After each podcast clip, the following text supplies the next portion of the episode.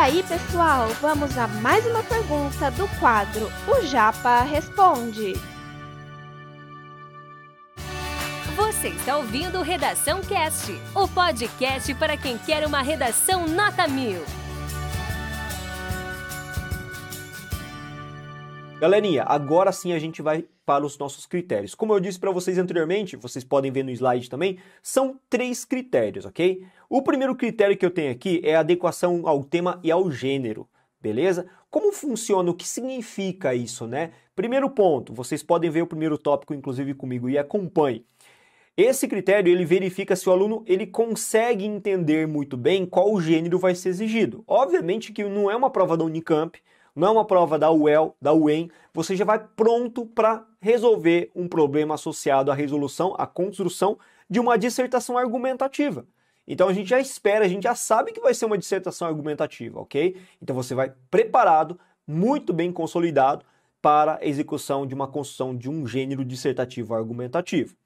Segundo ponto, avalia se você respeita o tema proposto pela banca também é uma coisa óbvia, pode parecer óbvio para muita gente, né? Mas a gente sempre tem que dar aquele puxão de orelha no aluno para prestar muita atenção na comanda de redação. Para você realmente respeitar o que o tema ou que a banca espera, não basta você apenas fazer a leitura da comanda de redação. Às vezes o aluno sente aquela preguiça, aquela moleza, o estudante vai lá fazer a prova de redação, tem aquele monte de texto, não é só a redação que você faz, você faz um monte de prova antes ou durante a prova também, e acaba se cansando e acaba só lendo a comanda de redação. Aqui, galera, não é um Enem da vida. O Enem até dá para você só ler a comanda de redação. Na FUVEST, não dá, tá? O que, que vai dizer qual é a proposta de redação da FUVEST são os textos motivadores também. Então você tem que ficar muito atento e a gente vai falar um pouquinho mais disso mais para frente, tá? Mas a gente tem que respeitar o tema não só associado à comanda de redação, mas a todo o direcionamento dado pelos textos motivadores que dão pistas, dicas, toques. Eles gritam às vezes para que a gente siga um caminho argumentativamente falando, beleza?